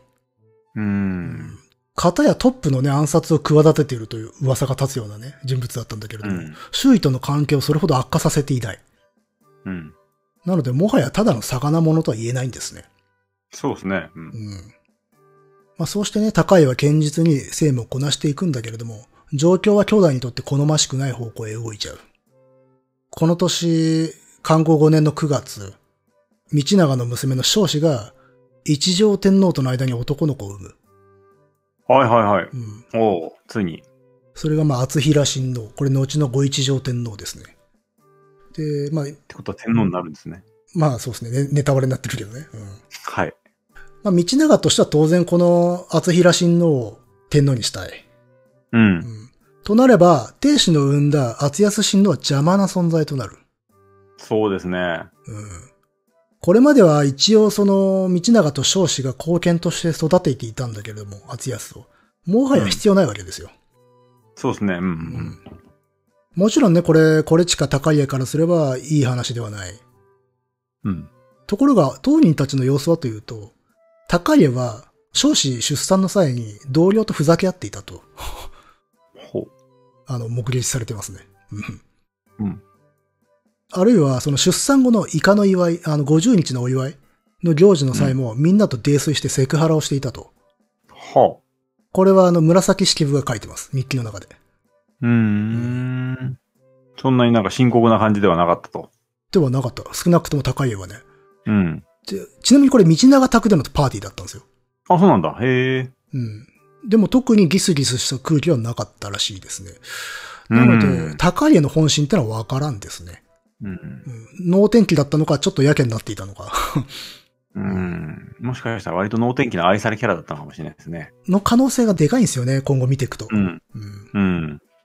ちなみにこのパーティーでは、ね、小遊記の作者我らが藤原の実助もいて、うんあの、日頃気難しい彼もね、ここでは酔っ払って、女性が着ている衣の数を数えるというセクハラをしている。この間なんか話聞いたやつでそすうそうね。この辺は。うん。うん。まあ、頑固者でありながらね、こういうことするんですよ。でね、実際この人かなり女好きだったんですよ。実は。あ、そうなんだ。そうそうそううんあ野球拳的な感じかな。うんなのかなつって、お何枚着てんのかなみたいなことやったんでしょうね。 何回脱がせばいいのかなみたいなことを言ってた、 やだね。。しかも普段、普段なんかね、高骨感、普段なんか気難しい人がだよ。一番、でもリアルだな、そういうのっていう。うん。まあ、それをだからちょっとこうロバート・アキヤムの顔でね、再生してもらえると。うあいいですね。じゃあ、ここではね、高家も、なんか、サネスケも、ん。こう、ちょっと泥酔した感じで。そうですね。あという感じで、高いはちょっとなんかね、なんていうのかな、あんまり凹んでなさそうに見えると。うん。で、その後もね、いろいろそつなくこなしていくんだよ、弟は。うん。しかしね、お兄さんの様子が妙になってくる。うん。それはね、その厚平親王出産100日のお祝いの時だった。うん。まあ、例によってみんな泥酔。うん。で、ホストの道長がみんなにね、歌を読ませたんです。みんなで読もうぜ、つって。で、その一同の和歌を集めて、藤原の雪成っていう人が序題を書くことになった。うん。序題っていうのは序文ね。うん。まあ、これこれこういうシチュエーションでみんなで歌を読んだよっていうようなことを書くわけよ。で、まあ、雪成が序題を書くっていう題になったんだけれども、ところが、ここで、コレチカが雪成から筆を取り上げて、頼まれもしないのに自分が序題を書き出した。うん。これ一度何事かと驚いた。うんあの、ここにいた人たちが割と一斉に同じ日ことを日記に書いてるんで、よっぽど印象に残ったんですよね。う。うんんで、コレチカは何を書いたかというと、一応ね、その、中国の古事なんかを引き合いにしながら、今日和歌を読むに至った経緯をそれっぽく書いてはいたんですよ。うん。ただ、その言葉遊びの形で、誰が聞いてもわかるメッセージをそこに込めていたんですね。はい。それは、あの、自分たち、すなわち、あの、コレチカと高家の存在をアピールしつつ、一条天皇の子供っていうのは何も厚平親王だけではないぞと。ほ亭主の産んだ厚安もいるんだと。う。うん。なんならこちらが天皇になるべきなんだ、ほうほうほう。とも読める内容になっていた。うん。直接そう書いてあるわけじゃないんだけど、あの、うんなも並んでるね、文字面を見るとそういうふうに受け取れるようなふうに書かれてた。うん。で、コレチカってのは文芸の際は豊かなんで、あの、日々アドリブ力が求められる貴族の中でも特にこういうことがうまかったんでしょうね。うん。で今で言うとラップバトルがうまいみたいな感じですね。そうそうそう。そこで、まあ、要は、俺たちが天下を取るべきなんだぜ、みたいなことを言ってしまったと。おうーん。うん。うんで、まあ、これは、あの、想像なんだけれども、弟の高家はこの時おそらく、兄ちゃんそれはあかんぞと。 やっちまったなって思ったんじゃないかなと思うんですよ。高家うまいことやってましたから、この時。う。うんん。それをぶち壊すようなことを、まあ、お兄ちゃん言ってしまったんですよね。う。うんんただまあ、とりあえずその場は、ホストの道長が大人の対応でまとめたんで事なきを得たらしいんだが、まあ、以降、うんこのコレチカ周辺がきな臭くなっていく。う。うんで、その翌年、観光6年、1009年の1月、遠能という僧、お坊さんが、少子と、さっき彼女が産んだ厚平親王、うん。そしておそらくは道長を呪詛するという事件が起きる。また呪詛ですか。もう呪詛ですよ、ほんと。うん。で、この遠能という僧に呪詛を依頼したのは、コレチカの母方のおばだった。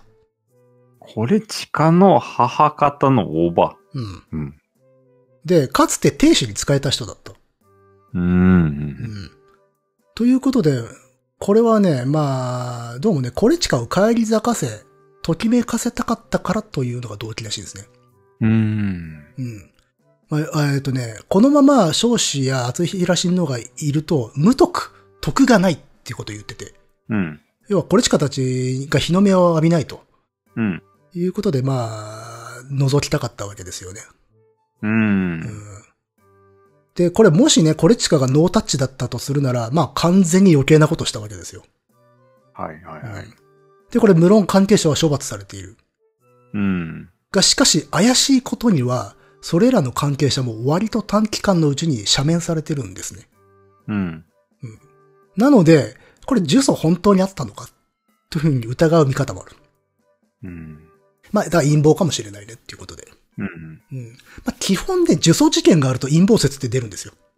あ、そうなんだ。まあ、だからい、呪詛って相手を陥れるのにもよく使われたからなんでしょうね。うん。うん。まあ、だってこんなもんさ、精神攻撃ですから、立証のしようがないからね。 うん。お互い。うん。で、ちなみに、高いは無関係とみなされていたようで、あの、別段処分は食らってない。うん。うん。それどころか、この年の3月には、ゴン中納言から中納言に出世してる。お、いいじゃないですか。やっぱし、うまいことやってるんですね、この人。うん。でね、まあ、肝心のこれちか。もう、これ軽い謹慎だけで、割とすぐ許されてますね。うん。なので、まあ、ちょっとこう、なんていうんですかね、パフォーマンス的な動きだったのかな、この呪詛事件というのは。うん。ただ、ここで彼がときめくチャンスっていうのは失われたと思われる。はいはいはいはい。だから政治的にとどめを刺されたのではないかと。う。うんで、さらにその年の11月、少子がさらに厚長親王を出産する。お、もう一人。もう一人男の子を産んだ。もう、ますますコレチカたちの希望だった厚安の存在感を遠のいたと言える。はいはいはいははいい。そして、突然のことだが、翌観光7年、1010年1月28日、うん小に藤原の阿孫、コレチカ、皇居、なくなった 亡くなりました。 お、いっちゃった。 37歳でした。え、前触れ、マジないですよ。病気とか病気です。うわまあ、だから、希望がついえたことで気力をなくしてしまったんだろうかと、ちょっと想像してしまうような。ー。ああ、なんかドラマティックでも何でもない退場でね、これね。そうなんですよ。いきなりパッと死んじゃうんです よ。あの、まあ、当時のそのね、日記とか古記録だとそうなっちゃうんですよ。うん。ただもちろんその歴史物語、映画物語とかではその今和の際のね、逸話とかが結構重厚に描かれてはいるんだけどね。はいあはい。の子供たちにすごく長い長文のね、哀切な遺言を残す様とかっていうのは描かれたりとかはしていて、うまあ、ただおそらく創作だろうと言われてる。ん。ま あそうだろうね。誰が見てたんだっていう シーンだから。で、特に有名なのが、その息子の道政。あ、この人の息子ってのは道政という人なんだけど、彼にその遺言を残したっていうのが有名な話で、人並みに出世しようと思って他人の風下に立つくらいなら、宮遣いなんかしないで出家した方がいいっうん。ていうふうに息子に告げたんですよ、この人ね。うんうんあの、この物語の中ではね。うん。うん。で、まあ、これもやっぱし、だから描写とかセリフが細かすぎるんで、まあ、おそらくは創作でしょうがう。ん。ただ、ここから読み取れる、このコレチカのイメージっていうのは、まあ、親父が築き上げた県政を失って、まあ、ときめくことは叶わなかったという悔しさに溢れてたっうん。ていうことなんでしょうね。まあ、周りから見ればそういうふうにうん。捉えられたろうね。だから息子にももう、そういうの期待すんなよっていうことを言ってしまったっていうのは、まあ、だから、リアリティがなくはないっていう。うん。うん。ちなみにこの遺言をね、された息子の道政というのは、ここからどんどん荒れ狂っていく。あれ狂っちゃうのうん。つまり飛行に走っていく。ああ、はい。タバコから始まり。も、もっと悪いことしてるね。あ、そう。うん。まあそれはね、あの別の機会で語るとして。あ、はい。まあ、わびしい死だった。うん。突然死んじゃったしね。うん。うん。でね、これね、道長の日記である、御堂関白記にはコレチカの死については書かれていない。あ、そうん。で、その他の人の記録でも彼の死亡記事っていうのはそっけないものが多かった。う。うん。で、これね、ただね、その、倉本和弘さんという、あの、研究者はね、コレチカの存在感がなくなっていたというよりかは、これからの天皇後継者をめぐる面倒事を思うと、コレチカのことにあまり触れたくなかったんではないかっていうようなことを言ってますうね。うんん。だから、最後まで腫れ物扱いだったと。ううんん。彼の死を悼む気になれないような状況だったと。うん。うん。し、あと残念がる人もあんまいなかったってことなんですかね。なんか悲しいな。コレチカは悲しいんだよね、なんか。う。うんん。まあだから本当、それどころじゃない、もうこれから天皇後継問題どうなるかっていう。まあ事実、その問題が懸念される中、まあ翌年には、コレチカたち兄弟が頼みとしたところの一条天皇も病に倒れてしまう。うん。うん。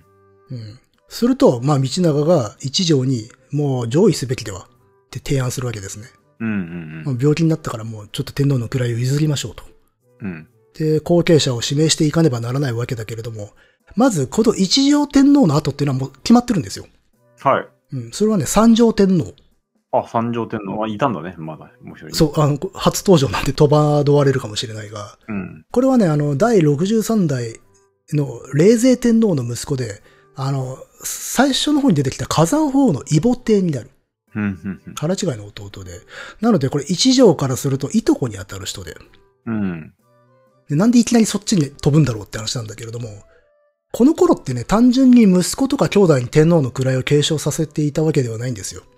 うーん。あのね、天皇一族の中の特定の二つの家系から、代わる代わる天皇を出してたんですね。うん、うん、うん。ああ、なるつまり、これ家系図見ると、阿弥陀くじの中の二つの筋を天皇の代が行ったり来たりしてたの。ほど。うん、うん。左右に。。うん。こういうのを鉄律っていう風に言いまして、うん。まあ、これ有名なのは、あの、鎌倉時代の大学寺党と寿命院党の鉄律。まあ、鉄律っていうと多分こっちを習うことの方が多いと思うんだけど、うん。まあ、この時代にも軽くあったと。で、このお話の時期っていうのは、さっき出てきた冷泉天皇の系統と遠遊天皇の系統から天皇を出していた。うん。で、次は冷泉から出すってことが決まっていたので三条だった。うん。しかし問題はその次。つまり次の次の皇太子を誰にするかっていうのが問題だった。そうっすですよねう。ん厚安か、そう。厚平うん。そう、定子が生んだ厚安か、少子の生んだ厚平にするのかというのが問題になっていた。まあ、母ちゃんで言った方が早いね。うん。そうね。うん。で、普通に考えたら、定子の生んだ第一王子の厚安なんですよ。そうですね。うん。で、まあ、こうした情勢下で一条天皇もまあ困ってしまうと。うん。で、ということで一条天皇は側近の藤原の行成、これさっきコレチカにあの筆奪われてた人ですね。はいはい。うん。この人ってのはあの側近だったんで、一条の。うんで、厚安親王にも近い人だったんだけれども、ということで天皇は彼に厚安親王が立体し、皇太子になるべきかどうかっていうのを相談してる。うん。すると雪成はここでね、厚平が皇太子になるべきだっていうふうに答えてるんですね。おうほうほうほ意外にもね。まあ、もろもろの情勢考えた時に、まあそっちの方がいいっていうふうに進言するんですよ。う。うん、で、結果皇太子は少子の子である厚平ということになる。はうあ。ん。厚安は外れてしまった。わお。で、まあ、観光8年、1011年の6月13日、一条天皇は、まあ、かねてより決まっていた三条天皇に上位した。うんうんはい。そして、まあ、この時点ですでにこの人病気でしたから、あの、6月22日、まあ、32歳で崩御のお亡くなりになったと。うーん。で、まあね、夫婦揃って、まあ、若死にしてしまったということですね。うん。で、この天皇はね、仮装に付されてるんですよ。うん本人は土葬を望んでいたらしいんですよ。でも仮装にされちゃった。なんでまあ、諸説あるんだけど、道長がそのことを忘れていたっていう、なんか虚しい話がありますね。 マジ、マジかよ。まあ、それだけじゃないと思うんだけど、まあ、でも本人の意に反して、まあ、仮装にされたっていうふうによく言われますね。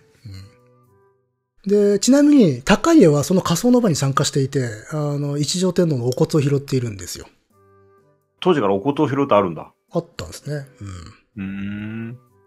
で、まあ、そのお骨を見ていた時の高家ってのはどういう思いだっただろうね。うん。うん。まあ一応ほら、自分たちがさ、天皇の外戚として権力を握るっていう夢は、ここでついえたわけですよ。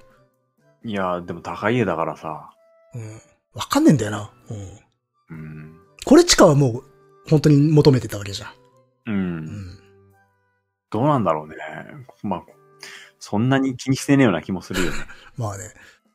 普通に脳天気を骨拾ってるような気がするな。あそれもあるかもな。案外それが近いのかもしれない。実際じゃあ、これからは道長の天下だっつって、道長におもねるかっつったら、おもそういうわけでもないわけよ。距離取ってるし、なんならちょっと歯向かったりもするんだよ。うん。だからね、ちょっとこの人よくわかんない処世術なんですね。本当な流れゆくままにって感じするね、この人は。なのかね。うん。まあ、ということでね、こう、新たな天皇として三条天皇が即位したわけだけれども、これによってでも若干情勢が変わる。うん。 というのも、この三条天皇というのが、道長の言いなりになるのを良しとしなかったから。ねえ、マジか。俺は、俺のやり方で行くぜっていうタイプだったんですよ。うん意外な登場人物が出てきたな、ここで。そうそうそう、そうなんですよ。で、まあ時期はこれ昭和元年、1012年。えっ、とね、まあこの三条天皇には即位する前から藤原の成時っていう人の娘の聖子っていう奥さんがいたんですね。はうん。スケ子とも読むけど。あ。うん。で、まあ大変仲良かったみたいですね。うん。うん。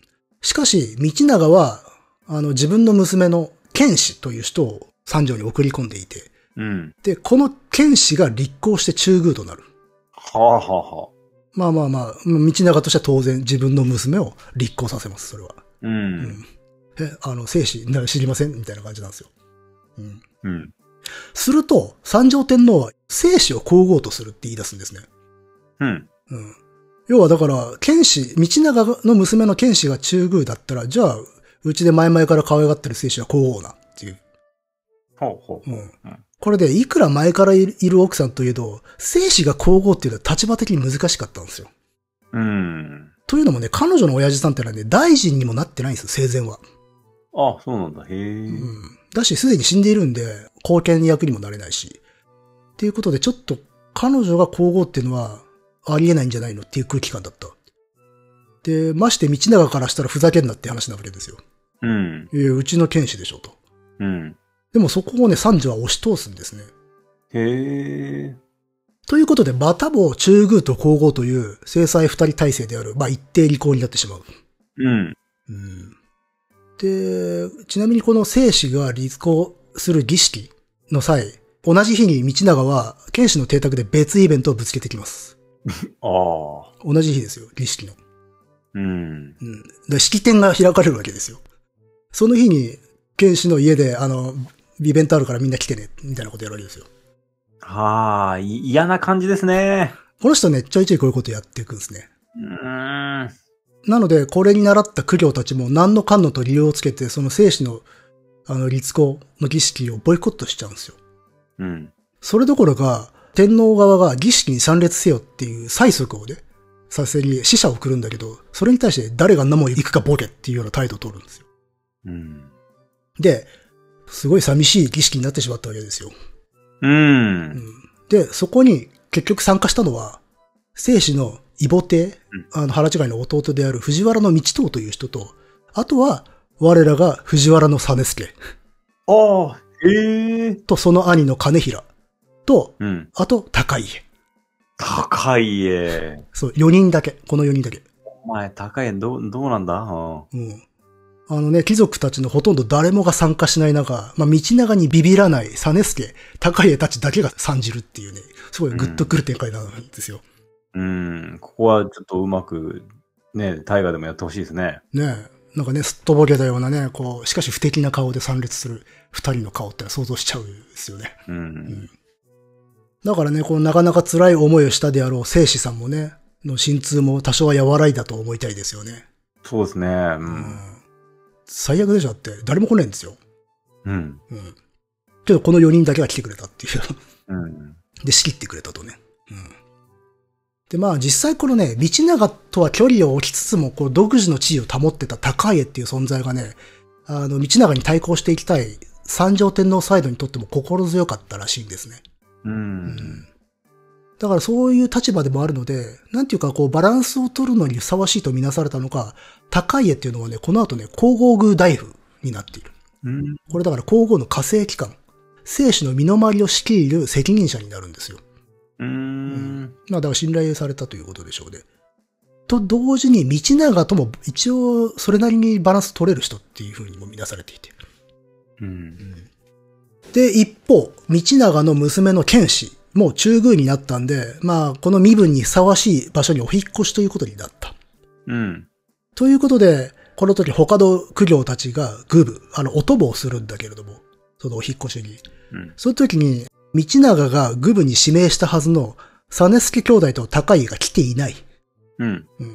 生死の立合の儀式には出たのに、剣士のうんお引っ越しには来ていない。はははしかも指名してんのに、道長が。うん。ということで、道長は日記の中でこのことを書いている。うん。うん。なので、あいつら参加しなかったと。うん。みたいな、多分思いが込められていると。う。うんん。で、道長ってすごいそういうこと気にする人だったらしいんですよ。うん。あいつは出ていた、あいつは出ていなかったっていうことを異常に気にする人だったと。意外に小さいな。うん。うん。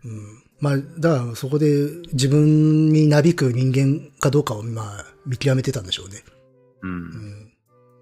で、まあ、そういうことなので、周囲の貴族たちもこう、高家と道長との間に不穏な空気を感じ取っていたらしくて、うん。あの、このすぐ後で道長って結構重い病気になっちゃうんですよ。まあ、そうん。すると、実助兄弟と高家がそれを喜んでいるっていう噂が立つんですね。う。うんすぐ噂立つんですよ。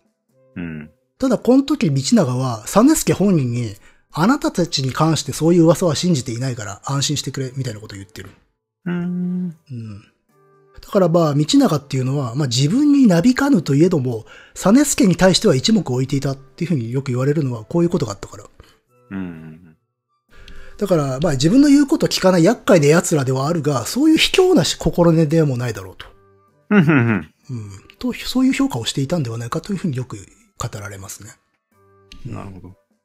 で、高家の方も、道長と完全に敵対することもなく、それなりに顔を立てたり、義理立てしてバランス取ってる。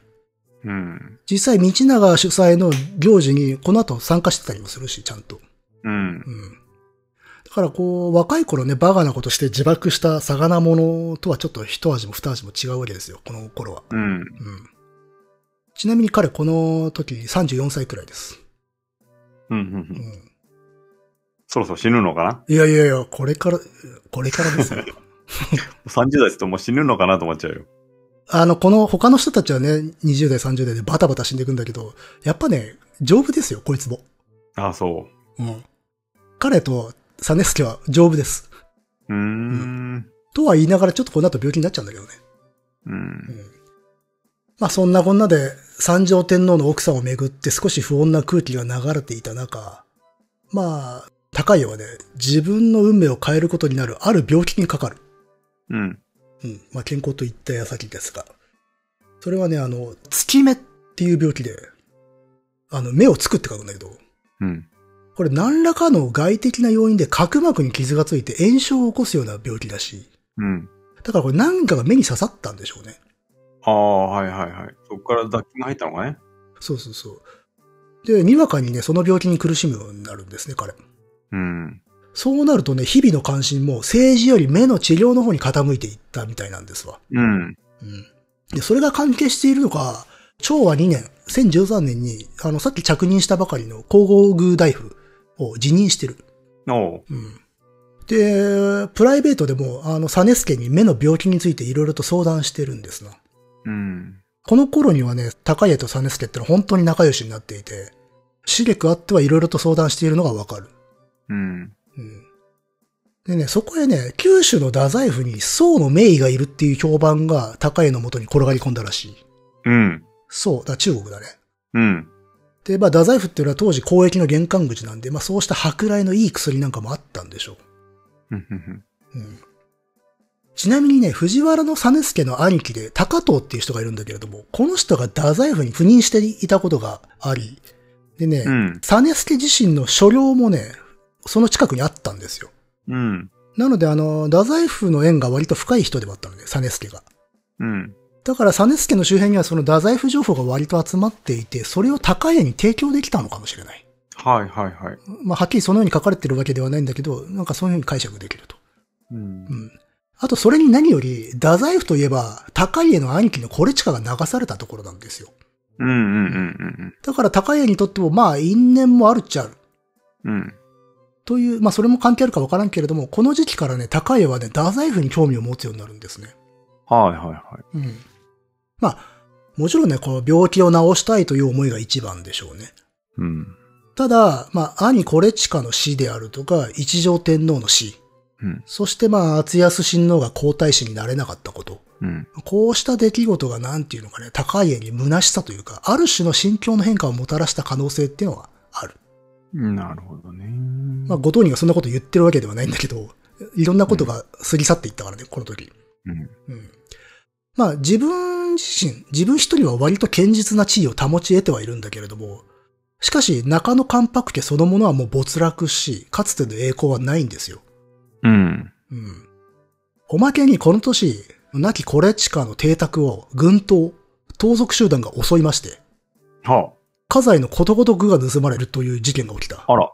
うん。あの、なんか、室外一つだけ残ったぐらい。っていうぐらい、根こそり持ってかれたらしいんですよ。まあ、ということで、これなんていうか象徴的な不幸のようにも感じられる。う。うんん。で、かつまた、コレチカの息子、道政。うん彼がグレにグレまして、はいはいはい。もう乱行を重ねてはっきり言って出世の望みはなかった。うん。うん。で、そのあまりの飛行ぶりから、後にアラザンミというあだ名で呼ばれたほどだった。うん。この人、ジュサンミっていう位だったんだけど、それに荒いってついて、アラザンミ。うん。うん。だから、このね、悲しき御曹司の乱行っていうのはね、それだけで実は一本分語れそうなんですが、へえ。ここは流しておきます。とにかく、この人はもうどんどん荒れていっちゃう。なるほど。悲しい一族ですね。悲しい一族で。うんまあそこら辺はね、ちょっとウェットな解釈なんだけれども、まあともかくそういうのももしかしたら関係あるかもねぐらい。うん。政治的には、まあ、太宰府にこう勢力を腐食して何らかの権益を持とうとしたのかもしれないけどね。う。うんん。べあの、一応彼らも政治家ですから、うん。何らかのメリットもあるでしょうから。うん。政治家なんだよね。そうですよ。うん。で、まあ、翌昭和3年、1014年の1月には、あの、高家は熊野詣に行っている。まあ、熊野にお参りに行っていると。で、そこではね、太宰府行きを祈願したようですね。はい。やっぱ行きたいんですね。うん行きたいと。まあ、こうなってくると、もうますます中央の政局からは心境的には遠ざかっている感もある。うん。うん。まあ、中央では、この後、ギクシャクしていた三条天皇と道長の関係がさらに悪化する。うん。おまけに三条天皇まで目を悪くしちゃうんですね。はいはいはい。うん。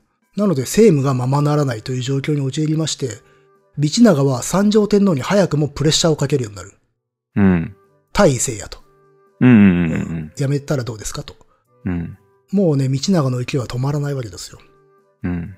でね、この三条天皇っていうのは、まあ、高家にとっても味方になり得る人だった。うん。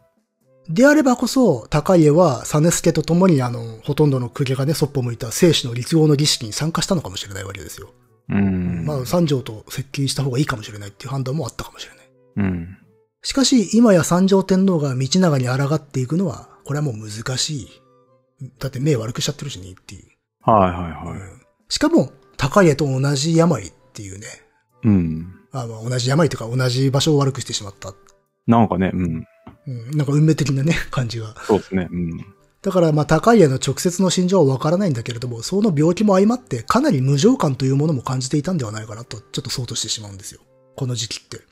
うんんまあ、そして、まあ、この年の11月、その運動が通じたのか、あの、高家は、太宰府の実質的な長官である、太宰の権の措置に任じられます。おー、おめでとうございます。ちなみにこれ、お兄ちゃんが流される時にもらった役職なんだが、お兄ちゃんの時と違って、こっちはちゃんと、ちゃんとしたあの不任です。うん。で、翌昭和4年、1015年の4月21日に、まあ、現地に赴任することが決まると。実際に現地行った時期ってのははっきりしてないんだけど、まあ、この時期に決定したと、行くことが。うんうんで、その時にね、彼はね、小2位の位を抱えされまして、これかなり偉い人です。うん。うーん。そして、まあ、三条天皇からもいろいろな選別をもらっている。うん。そしてちょっと意外な気もするが、道長、彰子、剣士たちも選別をくれた。うん。うんその上ね、送別会的なね、こともしてくれた。なるほど。ね、だからかなりの待遇で送り出されてるわけですよ。うんうん。だから結構重要人物にはなってたんだよね、もう。そうってことだね。うんうん。で、この後ね、友人の実助とも会いまして、で、お別れで挨拶して、で、その後ね、24日にはね、和歌の送り合いをしている。まあ、平安貴族らしいうん。やりとりですが。あのーその高家からの変化、あの、お返事にね、実助は泣いてます、この時。おー。うん。うん。まあ、今と違って九州って遠いですからね、うん。そりゃそうだな。うんそれにいろいろなことがあった末、まあ、病気併誘のための太宰府行きだから、まあ、高家自身はもちろんのこと、実助にとっても寂しい門出に見えたんでしょうね。うん。で、ここに藤原の高家は九州に旅立った。こう言ってはなんだが、まあ、昇進の旅であったと想像してしまうね、これは。うーん。まあ、そうですね。なんかこう、え、これもしかして、うん。割と、もう退場に近いのこの人。いや、全然、これから。ああ、なるほど。よかったよかっむしろ、あの、本題これからなんですよ。た。ああ、そうですか。まあ、だからね、そういう昇進の旅であったように思える。実際はわからんよ、もちろん。うん。ただ、これは本当に運命的だったんですよ。この旅は。うん。ワンスアゲインだった。ある種。うん。うん。で、まあ、こう、彼は旅立つんだけど、ただ一つちょっとね、細かい話を付け加えておくとするなら、この九州下校では気になる人々の名前がちらちら出てくる。うん。例えば、護衛に平の宗友という人物がいた。うん。また、後に触れることになるだろうけれども、赴任先の太宰府において、あの、高家の身近に、平の宗行という人物もいた。まあ、おそらく同族ですね。うん。うん。うん。そしてもはや覚えていないでしょうが、例の火山院事件とか、あの、道長暗殺計画などの、まあ、一連の事件の中で名前が浮上した、平の宗光、宗頼兄弟。うん。あのね、高家の抱えた武装集団のメンバーには、平の宗なんちゃらってやつが多いわけですよ。はいはい。うん。いたね。うん。そして、このね、平の宗光、宗頼兄弟の親父っていうのは、平の君正という人で、うん。この君正は、かの平の正門の鎮圧に功績のあった人で、うんつまりプレブ氏、軍事貴族です。ほうほうほう。へえ。で、この君正流兵士の通り字うんが、あ胸だった。いたすっていう字なんだけど。うーん。なので、どうも高家は、うんこの君正流兵士を軍事力として従えていたらしいんですね。うーん。だからこう、すっかり意気消沈の高家と思えるのだが、依然彼の周りにはこうしたね、物々しい奴らがいたわけです。なるほど、なるほど。そして九州下校についていっている。うん。それどころかね、あらかじめこれらの人々を通じて現地に勢力を腐食していた可能性すらある。うん。ここで、現地にいた奴らの話ということになると、実際ね、太宰府赴任後に、現地にはね、藤原の正則という人物もいまして、うん。彼が高家をサポートしているんだけれども、この人っていうのはね、筑前高田の巻っていうところの牧師、巻の司、管理人なんだけれども、この高田の巻というのは、あの実助の所領だった。うん。うん。なのでおそらく正則は実助に仕えていた人だったと考えられる。はいはいはい。で、正則というのは、その高家が太宰府行きを希望し、実助に相談した流れの中で彼とつながりを深めた可能性があると。うん。うん。そして、この正則という人も、あの、高家のね、太宰府時代を支える重要な配下になっていくわけです。うん。で、これら、つわものです、みんな。はい。で、これら周囲のつわものの存在っていうのは、彼の九州での大仕事にとって重要な要素になってくる。うん。いわば伏線なんですね。うん。という状況であったと。うん。さてまあ、そうしてで京都を離れ、太宰府に赴いたことで、うん。高家は当然中央政局から離れることになる。そうですね。うん。うん。その間、道長の我が世の完成に向けていろいろなことが起こってくる。翌昭和5年1月29日、あの三条天皇がついに退位。はい。もうこの直前には目を悪くしてね、さらにね、この時期ね、代理も焼けるというね、散々なことがあった。うう。んんまあ、御所とか、あの、天皇がいるところね。うん。そこが焼けてしまったと。うん。泣きっ面に蜂だった。で、一応、道長には、その自分と生死との間にできた厚明が親王、この人を皇太子とするっていう条件を飲ませることができた。うん。うん。厚明が親王を皇太子にしてくれんなら俺退位するよっていうことで。うん。で、一応その条件に飲ませることができたんだけれども、結果はやっぱし道長に屈したかのように退位したわけですよ。ほうほ圧迫されてね。うん。う。うん。本当は道長の言いなりにはならないぞって思ってたんだけど。うんうん。そして、まあ、彰子と一条天皇の子である、厚平親王、あの、厚安を押しのけてうん。皇太子になった、はいはいはい。厚平が戦争し、ご一条天皇となった。おー、ついにここで。うん。うん。で、ちょっとね、これややこしいことになってるんだが、さっき出てきた厚明親王を皇太子にするっていうのは、今天皇になったご一条の次ってことね。ははは。うん。なるほどね。そう、さっき触れた通り、この頃は二つの家系から交互に天皇を出していくってことになってたんで、うん。自分の子供が天皇になるとしたら次の次なんですよ。うん。うん。うん。まあ、ということで、まあ、その次の皇太子を厚明大親王にしてくれとお願いして三条はやめた。なるほど。ということで、まあ、ご一条天皇が即位したことで、道長はついに天皇の祖父になる。うん。そして五一条の摂政となり、ここから道長の権力はピークに差し掛かる。うん。うん。で、まあそうした大きな出来事を、高家は太宰府で聞いていたはずなんだけれども、うんまあこれどういう心境でしたろうね。 うんうん。まあ、なんていうかこう、道長が権力を極めていく過程で多くのものが破れた。うん。無論、高家の兄貴がそうですよ。そうですよね。うん。うん。で、高家自身は意外なバランス感覚と、けど、道長相手にもビビらぬ気概で、まずまずのポジションを保ってきた。うん。だけれども、親父が存命だった頃に予見したかもしれない栄光の日々っていうのはついに来なかったんですよ。う。うんん。っていうぐらいこいつらは若い頃、やばかったわけです。出世ぶりが。うんで、さらに、この時期から高家の半生を彩ったいろいろなものたちが流れ去っていくんですね。うん。この年の2月には弟が一人死んでます。うん。うん。高家の弟が。そして、翌寛仁元年、1017年の4月、これちかでぐれていた息子、道政。はい。あの、だから、高家の甥っ子ですね。うん。彼が三条天皇の娘で、先の伊勢の西宮であった、当主内親王というお嬢さんと密通してしまうというスキャンダルを起こす。はあ、はあ。内親王に手をつけるっていうのは本当大スキャンダルです。うん。しかも伊勢の西宮だったっていう。うん、はあ。ちなみに当主内親王はこの時17歳だった。で、当然これはあかんので二人は引き裂かれるんだけれども、当主内親王は出家しまして、で、その後わずか22歳で亡くなる。うん。若いね。そして、道政はこの一件で完全にぶっ壊れたのかどうかわからないんだけれど、さらに無軌道な人生を歩むことになる。うん。さらに、あまたの事件を引き起こす。うん。うんもうね、悲しき御曹司とは言ったものの、もうね、同行したことになってくるわけです、彼。はあ、はあ。同情すらできない。そうね、ちょっとこの後起こした事件は本当やばいですね。うんん。そしてさらに三条院、元三条天皇ですね。うん。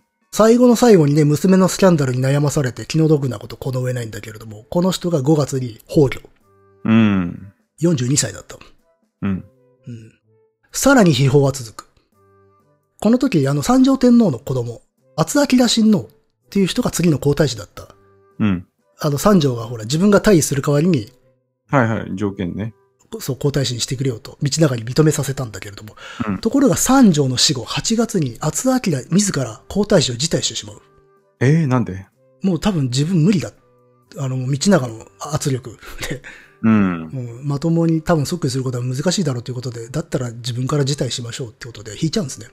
うん。ちなみにこの人も結構な暴力事件を引き起こしてるヤバめの人です。あ、そうなんだ。この人も不良息子です。 うん。と、まあそれはさておき。ということで、結局、少子の生んだもう一人の子、厚長親王が皇太子となる。うん。これ、後のゴスザク天皇です。はい。で、三条天皇の来院もここに終わり、道長を阻む者はもうなくなったように思われる。うーん。ちなみにあの東林、現天皇のご一条というのは、翌寛仁2年にやっと小酒延服、うん。わずか11歳です。うん。そしてこの11歳の子に、さらにまた道長の娘である医師が10代。うん。この時医師は20歳。うん。 11歳に20歳を嫁がせた。うん。しかも、ご一条からするとこれおばに当たるんですよ。うん。お金当たるか。そう。この医師が、あの、10月16日に立後、中宮となる。はいはいはい。で、この時点で何が起きたかというと、この時点で、対皇太后、皇太后、皇后、はい。つまり3代の天皇の妃が全部道長の娘ということになる。ああ、なるほどね。うんおー、そういうことか。で、このことを、あの、実助は、一家三公のことを未曾有であるって書いている。うん。一家三公、だから、一つの家から妃が三人出たっていう意味で。うん。で、この一子立合の後のパーティーで、道長はあの歌を読むんですよ。この世ば我が世とぞ思う餅月のかけたることもなしと思えばっていう。ほう、どういう意味ですかあの、欠けてるところのない満月のように、この世は俺のもんだ、みたいなね。ほまあこれ、異説もあるんだけどね。あのうんそういう解釈ではないっていう説もあるんだけど、通説ではもう全部俺のもんになったう。うん。という考えだと解釈されてますね。うん。だからもう、道長といえばこの世ばっていうぐらいのもんで。うう。んん。で、ここに道長の権力は最高潮に達したと言える。うん。うん。そんな感じですね。そう。そうして一方が頂点を極めたとき、片や象徴的な幕引きもあった。うん。この直後の12月、あの厚安親王が皇居、亡くなります。うん。うん。うん。帝子が産んだね、一条天皇の第一王子で。うんだから、コレチカと高家にとって一頃は希望であった人ですよ。うん。それがわずか二十歳で儚くなった。うん。そのことも高家は太宰府で聞いたでしょうね。彼がね、九州にいた時に彼の思い出の多くを占める者たちが去っていったわけですわ。うんう。ん。さてまあ、高家の太宰府での日々というのはよくわからない。うん。しかし、まあ、後のね、歴史物語、大鏡では、祭りごとよくしたもうとて、筑紫の人さながら従い申したりけり、とある。であの、まあ、前世、いい政治を行ったんで、現地人はそっくり皆従ったっていうこと。うん。で、今回のお話では大鏡ってあんまり参考にしてないんだけれども、まあでもこれから語ることを鑑みれば、これあながち誇張でもないだろうとみなされている。はあ。うん。やっぱりこの人ね、純能力と実務能力高いんでしょうね。ううん。ん。そんなまあ、太宰府での月日は過ぎ去りまして、まあ5年経ちました。はうい。ん。で、寛任3年、1019年。その頃、道長っていうのは家督を息子の頼道に譲りつつ、まあ、大殿として権力を握っていたんだけれども、うん。この年の3月に出家してます。はい。うん。ただそれでも実権は手放してない。うんうん。うんまあ善行って呼ばれたりするんだけどね。で、高江自身はというと、実は太宰府での任期が今年で終わろうとしていた。うん。これまでね、高家は前世、その表現がまあ大げさであったとしても、まあそつなくこなしていたんでしょう。うん。さほど大きなことというのはなかった。で、高家は41歳になっていた。うん。で、まあ、このままね、京都に帰るのかなとか、帰ったらどうしようかなとか考えてたんでしょうね。うん。で、妻子はね、少し前に京都に帰っているんだけれども、うん。次男の常助もね、元服したばかり。うん。だからこれからは京都帰ったら息子たちの栄達にね、心砕くようになるだろうと。むせ息子たちの出世をね、考えるようになるだろうなとう。ん。で、まあ、ちなみに目の病気が良くなったかはわからんけれども、まあ、そう願いたいですね。 うん。うん。もともとはそのために行ったんだから。ただまあね、潮風はね、良くないかもしれんけれども、片目を気にしながらね、博多の海を眺める高家の姿を想像するくらいはね、許されるでしょう。うん。うん。そうなんですか。うん。まあそんなね、寛任3年の4月7日のことだった。お高家のいた太宰府にある知らせがもたらされた。うん。これを伝えたのは、津島の責任者、津島の神東春という人。そして時を同じうして、壱岐の島からも同様の知らせがもたらされた。同時に二つの島から急報が来た。うん。で、これを伝えたのは、壱岐東文寺工事の上学。うん。偉いお坊さん。両名ともね、島の統治に関わる偉い人です。はいはいはい。しかも彼らは命からがら死地を脱出してきたというんですわ。はいはい。うん。